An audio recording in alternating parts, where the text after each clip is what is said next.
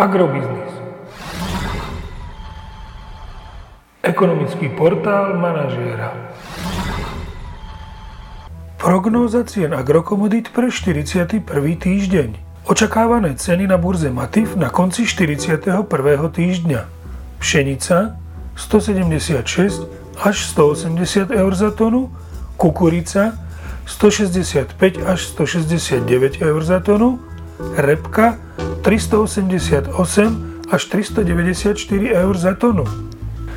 Tento týždeň by sme na Slovensku mohli vidieť rast cien jatočných ošípaných o 1 eurocent za kilogram jatočnej hmotnosti do pásma 1,87 až 1,93 eur za kilogram jatočnej hmotnosti.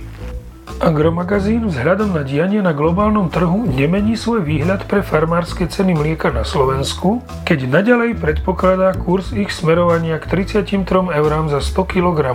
Cena pohonných hmôt na burzách v Európe sa v ostatnom týždni pohybovala oboma smermi, keď klesli ceny nafty a súčasne napriek poklesu cien ropy rastli ceny benzínov. Predpokladáme, že tento týždeň budú ceny nafty na Slovensku klesať o 2 eurocenty za liter na 1,22 eur za liter, zatiaľ čo cena benzínu Natural 95 klesne o 0,5 eurocenta za liter na 1,31 eur za liter.